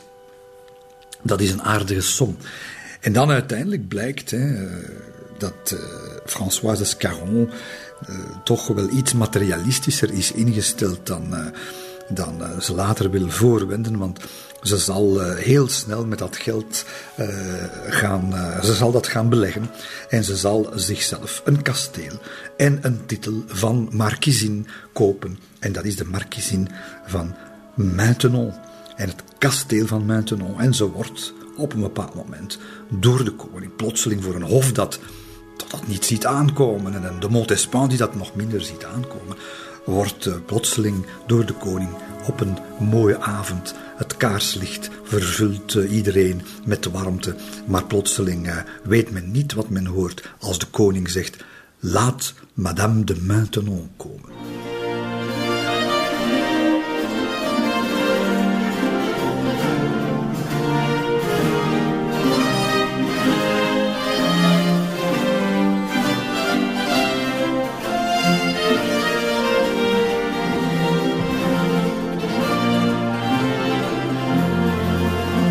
Ik heb het al verteld, Louis XIV is een eenzame vorst toch wel. Vooral op intellectueel vlak. Hij vertrouwt niemand, wil alles zelf beslissen. Hij heeft geen vrienden. En dus is het toch wel logisch dat, ja, je houdt dat allemaal niet zomaar vol. Zeker niet als je ouder wordt. En hij heeft dus geen mens aan wie hij de, de zielenroerselen kwijt kan, de, grote zorgen, de steeds grotere zorgen van het ouder worden en van het lijden van het land en van het voeren van oorlogen en zo verder, aan die kwijt kan, behalve die ene vrouw, die Madame de Maintenon. En dus dat worden talrijke en, niet meer te tellen avondelijke gesprekken, gedachtenwisselingen, gedempte dialogen. En die werpen hun vruchten af. Uh, de vijandelijkheden tussen de Maintenon en de Montespan worden heviger, maar de, oh, geen twijfel aan. Hè. Uh, de Maintenon is dat aan het winnen, want men ziet haar nu uh, aan het hof, ziet alles natuurlijk, men ziet haar nu regelmatig plaatsnemen in de koets van de koning, zelfs naast de koning. Ze ziet er nog begeerlijk uit, dat is waar. Ze heeft ook nog geen kinderen ter wereld gebracht, Madame de Maintenon, dus ze zal het ook niet doen. En ja, dat heeft dat vrouwelijke lichaam toch wel duidelijk gespaard. En in rond, oh, rond, zelfs rond haar 45ste is dat een vrouw die een aardig figuur heeft, een, een mooie boezem heeft, een mooi gezicht, dik zwart haar, mooie rode lippen enzovoort. Enfin, dat zijn allemaal wel dingen die, die natuurlijk ook wel gaan helpen. En dan komen we toch tot een punt in de, in de, in de geschiedenis van uh, de Maintenon dat naar mijn smaak in... Uh, de wat uh, conservatieve, vooral Franse geschiedschrijving, uh, wel, wel, wel, wat te mist is ingegaan. Want men heeft van de Maintenon een soort van kwezel gemaakt, een begijntje, dat, uh, dat eigenlijk alleen maar bezig was met de mierzoete tederheid en het eh, bekeren van de koning en hem eh, elke avond opnieuw eh, ja, godsvrucht inprenten en zondebesef aanpraten. Maar dat is, denk ik, denk ik ja, dat, zoals het vaak gaat met geschiedschrijving, weer een zwart-wit denken dat ongepast is.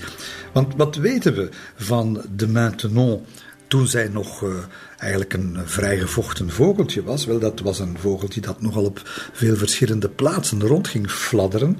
Uh, een zedig kwezeltje, vergeet het maar. Want zij woont in haar jonge jaren in de Marais, toen al een buurt van veel vertier.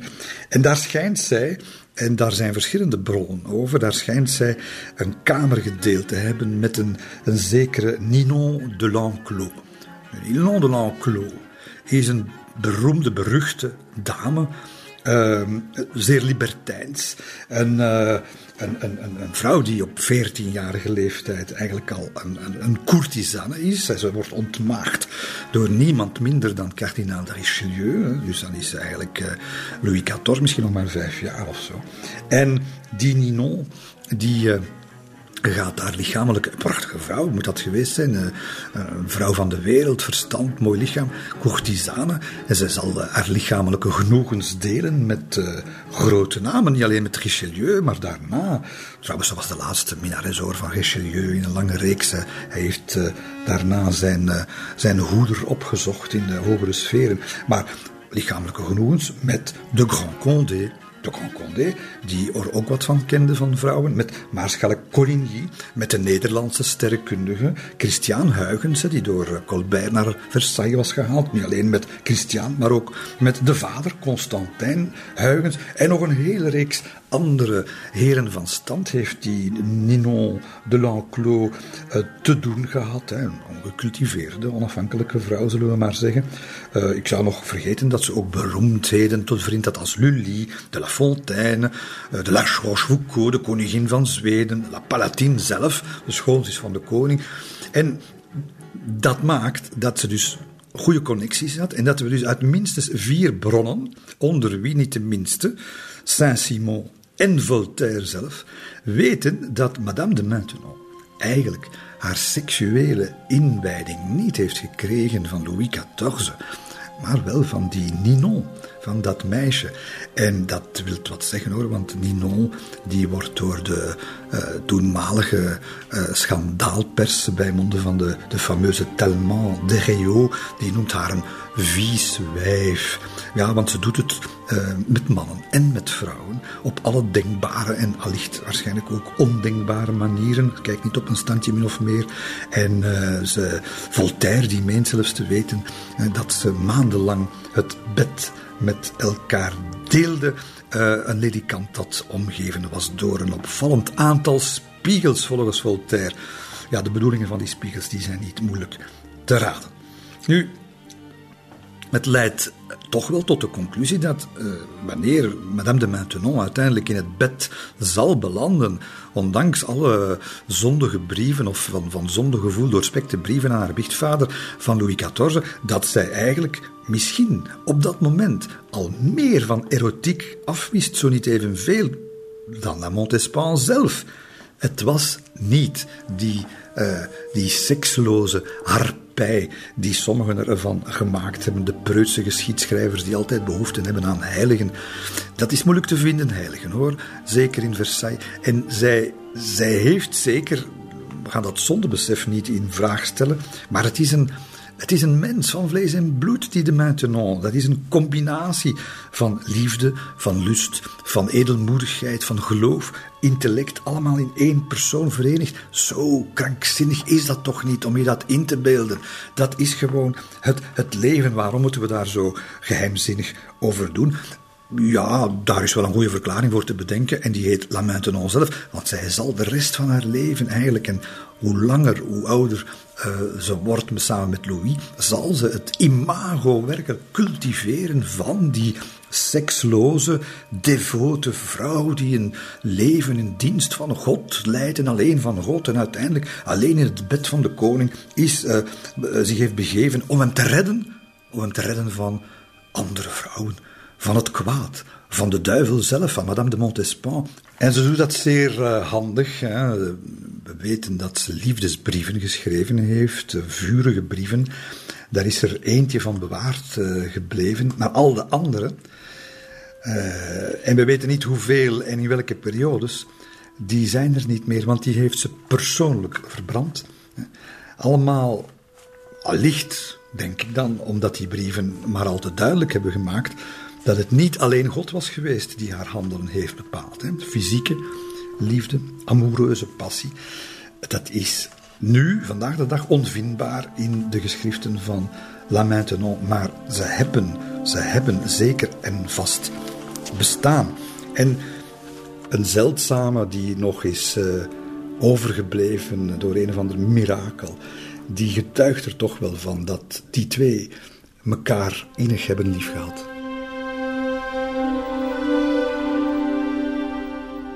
Sire, een dag in uw afwezigheid lijkt me een eeuw. Ik ben overtuigd van uw gevoelens voor mij, maar zelf kan ik geen rust vinden wanneer ik niet bij u ben. Al mijn geluk, alle genoegens van mijn leven bestaan erin om u te kunnen zien, Votre Majesté. U kunt zelf oordelen hoe ongerust ik me voel.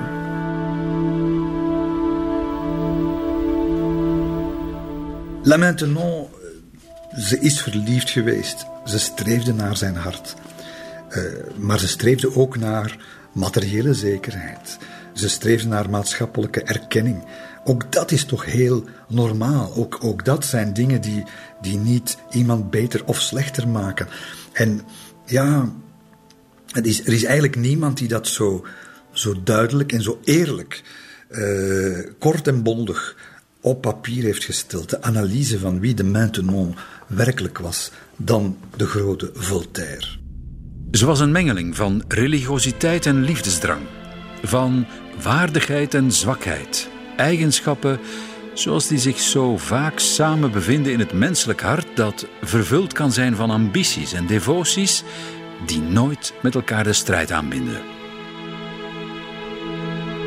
Ambities en devoties die nooit met elkaar de strijd aanbinden. Kijk, dat is nu volgens mij ook het leven. Hè. Dat, uh, dat hoeft ons niet te verbazen.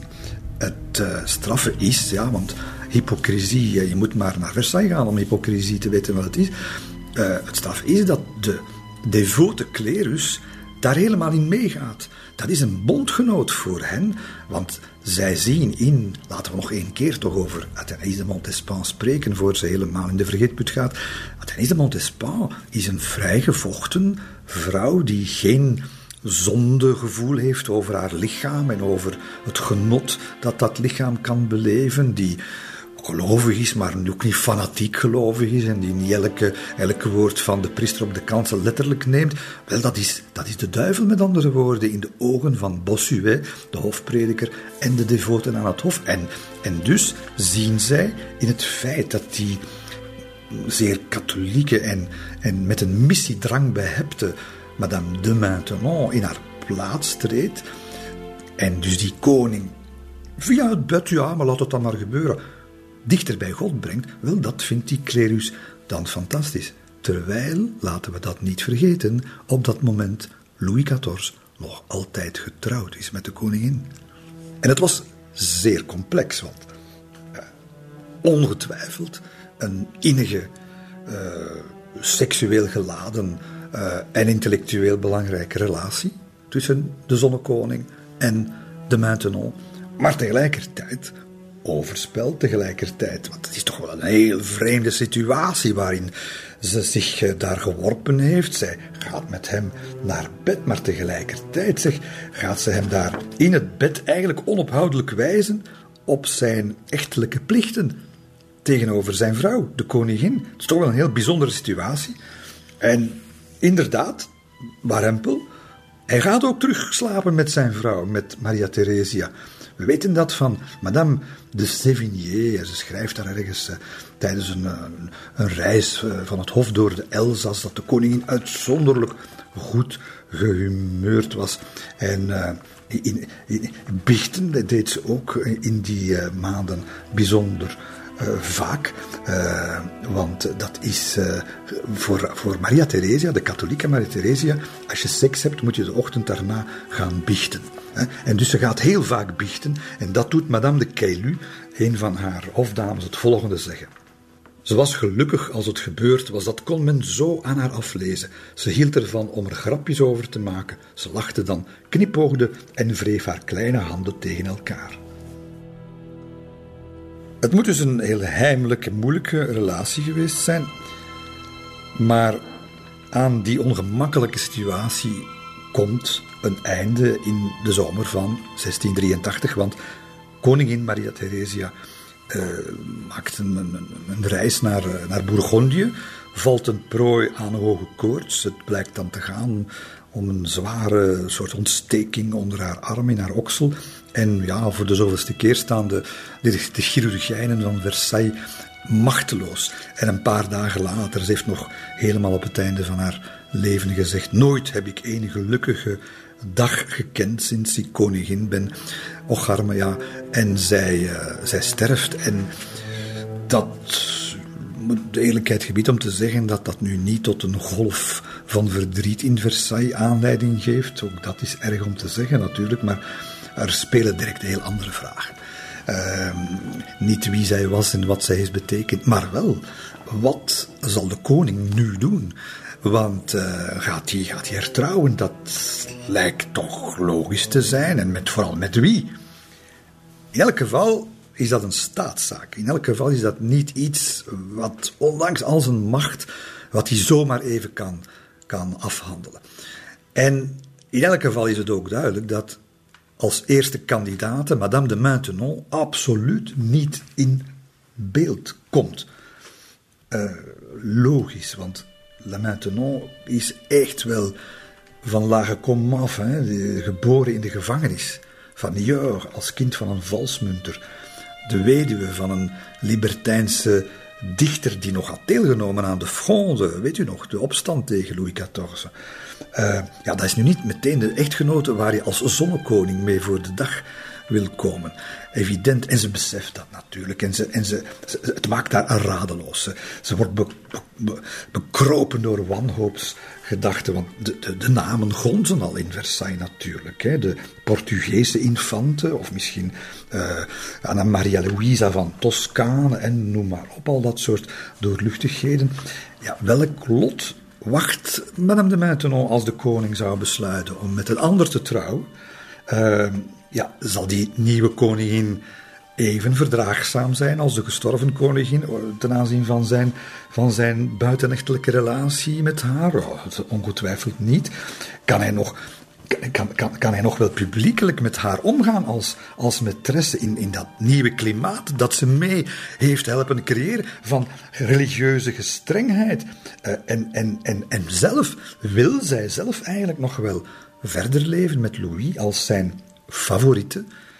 Een rol die ze eigenlijk in de afgelopen jaren fel heeft bestreden en misprezen. In geen geval. Dus de Maintenon heeft geen andere keuze dan zij moet, zij moet streven naar een huwelijk met hem. Hoe dan ook, een onmogelijke opgave lijkt het te zijn. Het is een, een, vraagstuk van, van groot strategisch belang voor, voor wat er zal gebeuren voor iedereen, voor hem, voor haar en voor, voor de hele troonopvolging. En ze weet niet wat ze met dat vraagstuk moet doen. Het worden zeer onrustwekkende dagen, die dagen van officiële rouw over de, de koningin. En de, de koning vertrekt. De koning vertrekt naar Fontainebleau om daar officieel eh, een rouwperiode door te maken. En, en, en dat is een crisismoment, hè, want ze zijn nu werkelijk fysiek van elkaar gescheiden.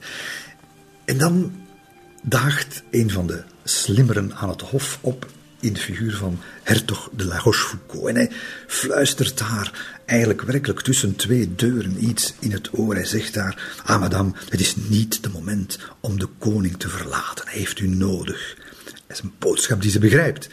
En meteen, wanneer de duisternis eh, invalt, eh, laat Madame de Maintenon discreet haar koets voorrijden. En ze laat zich naar uh, Saint-Cloud brengen, waar op dat moment de koning verblijft. Louvois, die weet dat al een uur later. Die laat er dan opsporen, zogezegd, met veel bombarie.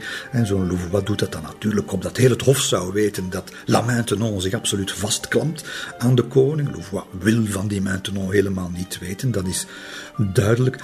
Maar ze gaan elkaar dus terugzien in, in Saint-Cloud en mocht hij daar nog behoeften hebben gevoeld aan troost, dan was dat zeker en vast een, een zaak van, eh, van, van niet van lange duur. Want zo weet eh, de schoonzus te vertellen, La Palatine. Madame de Maintenon vond het middel om de koning al na vier dagen op te vrolijken.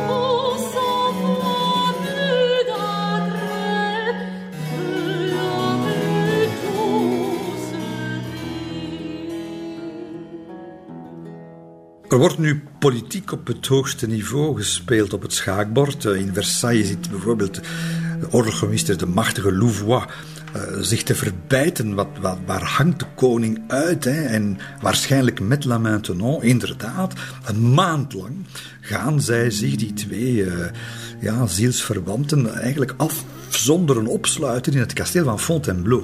Weg van Versailles, weg van de grijparmen van de, van de politiek en ook ver weg waarschijnlijk van alles wat met rouw te maken eh, heeft, waarin nogthans het eh, koninkrijk officieel gedompeld is op dat moment. Een maand.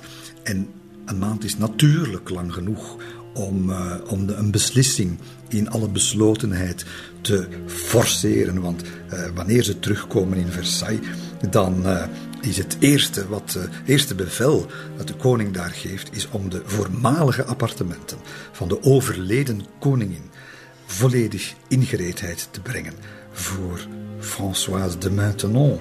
Ja, daar heb je geen toelichting bij nodig natuurlijk, wat daar aan het gebeuren is. En lukt dat dan allemaal meteen? Nee, natuurlijk niet, want kerkleiders willen zich daarmee bemoeien. Louvois, de ministers, Colbert. En er gaat vier weken lang nog onzekerheid zijn.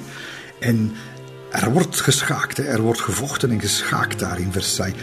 We weten dat uit een brief die de Maintenon aan haar broer in de provincie schrijft. Broer die, die eigenlijk van niks weet, die zich verwondert over het feit dat hij van zijn zus niks hoort en haar niet kan zien. En ze schrijft. De reden waarom u mij op dit moment niet kunt zien is zo nuttig en glorieus dat u er zich alleen maar over kunt verheugen. Ik kan het me op dit ogenblik niet veroorloven om ook maar enig contact te hebben. De politiek uh, wikt, maar in het land waar kerk en staat vermengd zijn, is het de kerk die beschikt. En ondanks alle grote discussies in de regering, uh, zal het uiteindelijk, uh, zullen het de kerkleiders zijn die met, met de oplossing komen. Hè? Want koning betreft is dat nogal duidelijk. Hij heeft behoefte aan die Françoise. Na lange intieme gesprekken in Fontainebleau is hij tot het inzicht gekomen dat zij weg zal gaan als zij trouwt met een andere. er is maar één mogelijkheid en dat is een, een huwelijk. Een onmogelijk huwelijk. Want een huwelijk moet een politiek huwelijk zijn natuurlijk voor zo'n zonnekoning. En het is de kerk. De kerk die daar de oplossing gaat bepalen. Koppen worden bij elkaar gestoken door de biechtvader van Louis, de, de, de heel strenge jezuïet Père de la Chaise. Dan hebben we daar aan tafel de aartsbisschop van uh, Parijs, Arlet de Champvallon.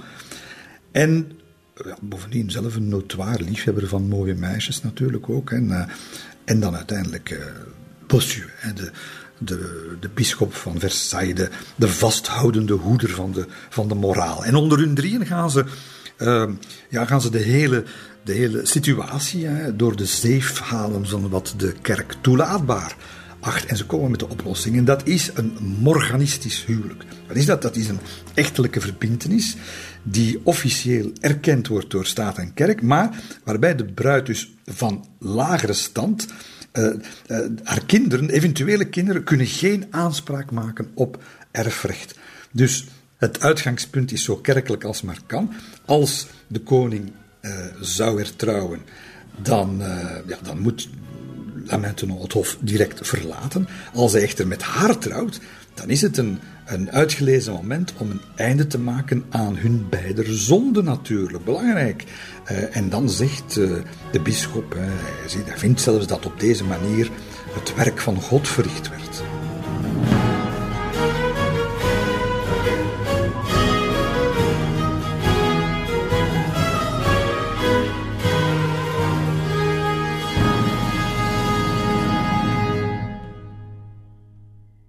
Het is nacht. Het is uh, de nacht van 9 op 10 oktober 1683. Versailles slaapt. De gangen zijn stil. Ze liggen er verlaten bij. En ondanks die verlatenheid schrijdt een zeer select gezelschap uh, richting Chapelle Royale. Uh, de persoonlijke lijfwachten van de koning hebben de kapel helemaal hermetisch afgesloten. En wie zijn het die daar uh, toch binnen mogen? Het is uh, dat triumviraat, dat kerkelijke trio, Père de la Chaise, de biechtvader, bischop uh, Agré de Champvallon van Parijs. Het is de gouverneur van de Duc du Maine, een van Louis' buitenechtelijke zonen. Het is de oorlogsmeester, zijn vertrouwde oorlogsmeester Louvois. En het is uh, konings alomtegenwoordige lakij en, en trawant, de, de eeuwige Bontemps. En daar schrijdt daar de, de zwart gesluierde dame, Madame de Maintenon, naar het altaar. Vervolgens langs een andere deur de allerchristelijkste majesteit die binnenkomt onder het licht van kaarsen en fakkels. Statig en indrukwekkend als altijd, kan ik me inbeelden. En iedereen buigt diep. Hij knielt voor het kruisbeeld. De Maintenon knielt naast hem en de bisschop doet zijn werk. En dat werk is een geheim morganistisch huwelijk. Hij 45, zij 48. Een verborgen huwelijk. Een huwelijk waar de Maintenon en Louis hun hele leven lang, tientallen jaren dus nog, heimelijk zullen overdoen en waarover de zonnekoning nooit met één woord gaat reppen, maar wel een huwelijk dat uh, de, de zegen heeft van de Franse kerkleiders, de wil vertolkt van de koning en de de macht gaat vestigen, toch wel uh, occulte macht, geen politieke macht, maar macht alleszins van Madame de Maintenon. Het belet niet dat het geen gemakkelijk leven is geweest, uh, dat van de Maintenon, want we spreken hier over een, een briljante vrouw, waarschijnlijk de briljantste van Versailles, een vrouw die geschitterd had in de literaire kringen van Parijs, een vrouw die, die een echte koningin had kunnen zijn, maar dat niet zal worden, want zij zal tot uh, haar oude dag de officiële rang slechts hebben van een hulphofdame. En dat betekent dat ze bijvoorbeeld tijdens officiële plechtigheden niet naast haar man zal zitten of staan, maar de plek zal krijgen van een geringe hoveling. Dat is de prijs die zij moet betalen voor dat morganistisch huwelijk. Het is een zware prijs. Het is ja, een, een, een, prijs die ze betaalt in een Versailles waar je de koning nooit meer zal zien zonder haar aan zijn zijde, waarin ze het bezoek zal krijgen van de dauphin, alsof het zijn stiefmoeder is, waarin iedereen recht staat als de koning eh, binnenkomt, behalve zij. Dus dat zegt allemaal genoeg. Maar het is in die, in die microcosmos van Versailles, is het en blijft het een vrouw die achteraan staat, een vrouw die alleen een geheime status heeft en een vrouw die uiteindelijk ja, een muurbloempje zal zijn, zij die eigenlijk de koningin van Versailles had moeten en kunnen zijn.